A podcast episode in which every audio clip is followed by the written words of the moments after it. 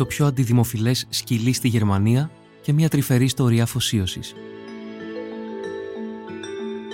Μια οικογένεια που ζει στο Μόναχο υιοθέτησε από ένα ελληνικό ψαροχώρι ένα δέσποτο, όμως δεν υπολόγιζε τι θα ακολουθούσε. Εκφώνηση Γιώργος Τακοβάνος. Για να μην χάνετε κανένα επεισόδιο της σειράς ηχητικά άρθρα, ακολουθήστε μας στο Spotify, στα Apple και Google Podcast. Είναι τα podcast της Lifeo.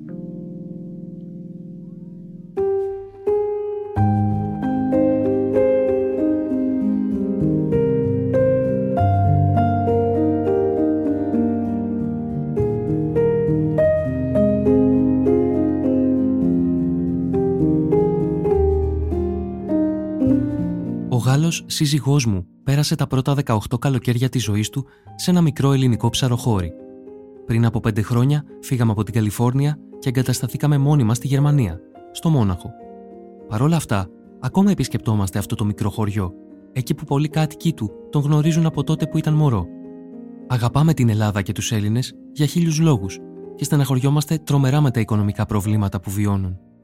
Όπως συμβαίνει συνήθως σε πολλές χώρες που βρίσκονται σε κρίση δεν υποφέρουν μόνο οι άνθρωποι, αλλά και τα ζώα.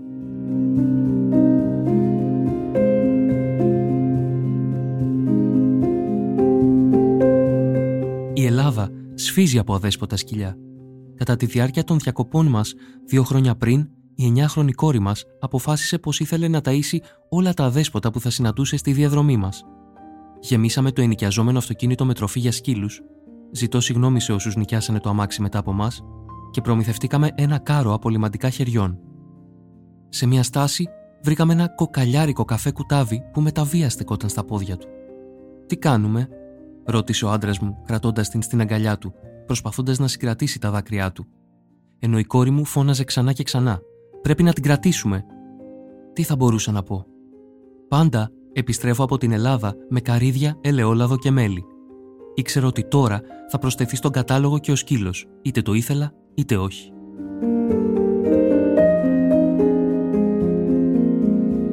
Όπως οι περισσότεροι άνθρωποι της Μέσης Ανατολής, δεν υπήρξα ποτέ ιδιοκτήτης σκύλου. Μεγάλωσα με το να πιστεύω ότι τα σκυλιά είναι επικίνδυνα. Ζώντας στην Αμερική, έμαθα να αγαπάω τους σκύλους, αλλά ποτέ τόσο ώστε να αποκτήσω έναν. Πάντοτε πίστευα ότι ήταν παράξενο και ειλικρινά ανθυγιεινό να έχεις ένα σκύλο μέσα στο σπίτι. Ο άντρας μου έβαλε το κουτάβι στο αμάξι και οδήγησε μέχρι τον πλησιέστερο κτηνίατρο. Δεν είχα ιδέα πώς θα αντιδράσει. Θα μας δαγκώσει, Μήπως έχει καμιά ασθένεια που μπορεί να μας κολλήσει, λύσα, ψώρα; Μπορεί να μην είχα ποτέ σκύλο, αλλά ήξερα όλες τις αρρώστιες τους. Το κουτάβι βυθίστηκε στο κάθισμα και δεν κουνήθηκε. Πιο πολύ φοβόταν αυτό εμάς παρά εμείς αυτό. Όταν φτάσαμε στον κτηνίατρο, ενημερωθήκαμε ότι το κουτάβι με το κοντό τρίχωμα που πλέον αποκαλούμε Νουτέλα, βαφτισμένη από την κόρη μας, ήταν 4 μηνών και χρειαζόταν φαρμακευτική αγωγή για τις λοιμώξεις της. Αμέσως έσπευσα να δείξω τις κόκκινες πληγές στην κοιλιά της. Αυτές είναι οι θηλές της, μου απάντησε κτηνίατρος. Μετά από ένα μήνα που πέρασε η Νουτέλα στον κτηνίατρο, την πήραμε στο διαμέρισμά μας στο Μόναχο.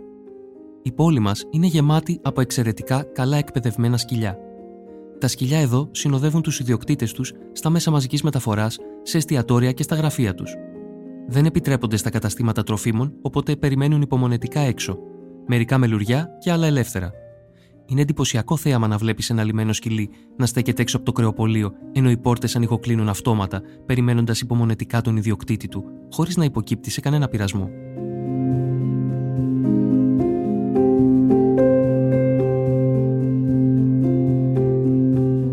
Λαμβάνοντας υπόψη τα υψηλά στάνταρ των σκυλιών της γειτονιάς, βάλαμε αμέσως την Νουτέλα σε τμήμα εκπαίδευσης σκύλων. Κάθε εβδομάδα τα άλλα κουτάβια εκτελούσαν άψογα τις εντολές, ενώ η Νουτέλα το μόνο που έκανε ήταν να τρέχει γύρω-γύρω, αψηφώντας κάθε προσπάθεια να φερθεί πολιτισμένα. Ο σύζυγός μου προσπαθούσε να την υπερασπιστεί. Γνωρίζει τις εντολές της, αλλά προτιμά να μην δείχνει ότι τις ξέρει. σω απλά δεν είναι έξυπνη, έλεγα εγώ.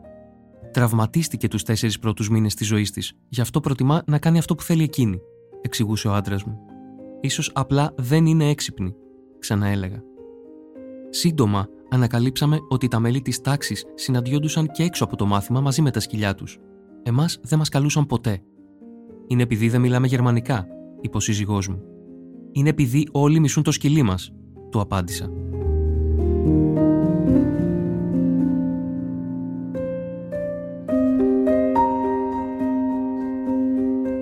Μετά από μερικές εβδομάδες, ο εκπαιδευτής μας πρότεινε να αγοράσουμε μια ειδική σφυρίχτρα σκυλιών και να τη συνδυάσουμε με λιχουδιές.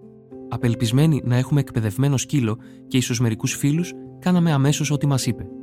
Η Νουτέλα ήταν τελείως αδιάφορη για το σφύριγμα, αν και πολλά άλλα σκυλιά στο Μόναχο ανταποκρίθηκαν αμέσως. Τότε ο εκπαιδευτής πρότεινε να αγοράσουμε ακριβά σηκωτάκια. Τα σκυλιά κάνουν τα πάντα γι' αυτά, μας διαβεβαίωσε. Μεταξύ της επιλογής να εκτελέσει μια εντολή ώστε να πάρει τη λιχουδιά ή να τρέχει πέρα δόθε σαν δραπέτης, η Νουτέλα επέλεγε πάντα το δεύτερο. Αυτό το σκυλί έχει αξιοπρέπεια, έλεγε ο σύζυγός μου. Δεν μπορείς να την εξαγοράζεις με λίγο σκοτάκι.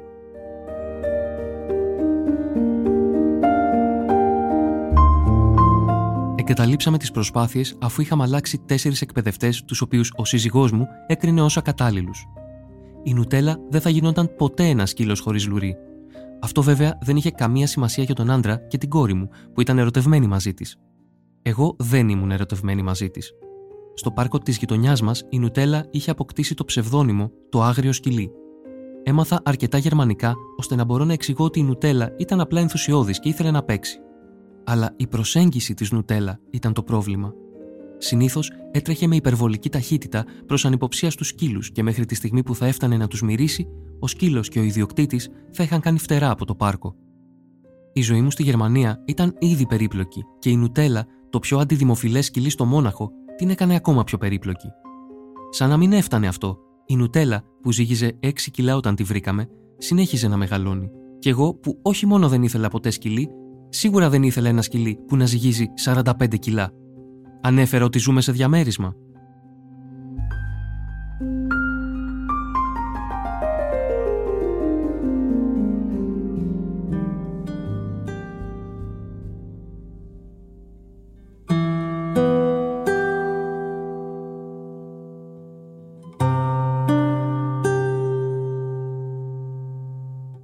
Έναν χρόνο μετά από την υιοθεσία της, ο σύζυγός μου άρχισε να ταλαιπωρείται από δυνατούς πονοκεφάλους.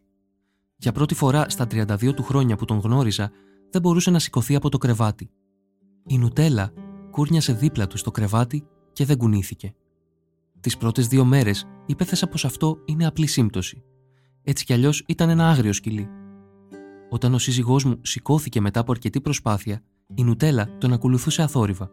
Αρνιόταν να αφήσει την πλευρά του στο κρεβάτι για δύο εβδομάδες δεν ήθελε καν να πάει στο πάρκο για την αγαπημένη της δραστηριότητα, να τρομοκρατεί πολιτισμένα σκυλιά. Η μετάλλαξη της Νουτέλα από το πιο ανίκανο σκυλί στη τάξη στο πιο τρυφερό για τους ανθρώπους ήταν εκπληκτική. Ποιος χρειάζεται κοσμικές εντολές όπως «κάτσε» και «μείνε» όταν είσαι αρκετά έξυπνος να γνωρίζεις την πιο σημαντική «δείξε αγάπη».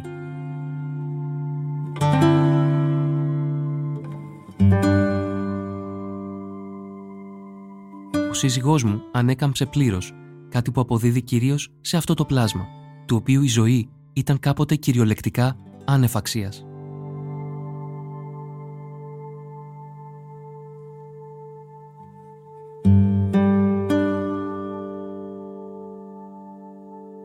Κατά τη διάρκεια αυτών των δύο εβδομάδων ήταν που συνειδητοποίησα γιατί οι άνθρωποι θεωρούν οικογένεια τα κατοικίδια τους. Τώρα το καταλαβαίνω.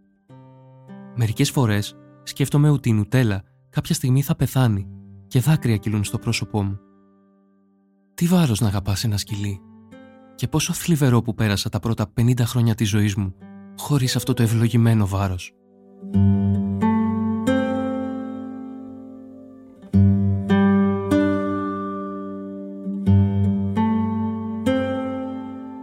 Εκφώνηση Γιώργος Ντακοβάνος. Για να μην χάνετε κανένα επεισόδιο της σειράς ηχητικά άρθρα, ακολουθήστε μας στο Spotify, στα Apple και Google Podcast. Ηχοληψία, επεξεργασία και επιμέλεια Γιώργος Ντακοβάνος και Μερόπη Κοκκίνη. Ήταν μια παραγωγή της LiFO. Είναι τα podcast της LiFO.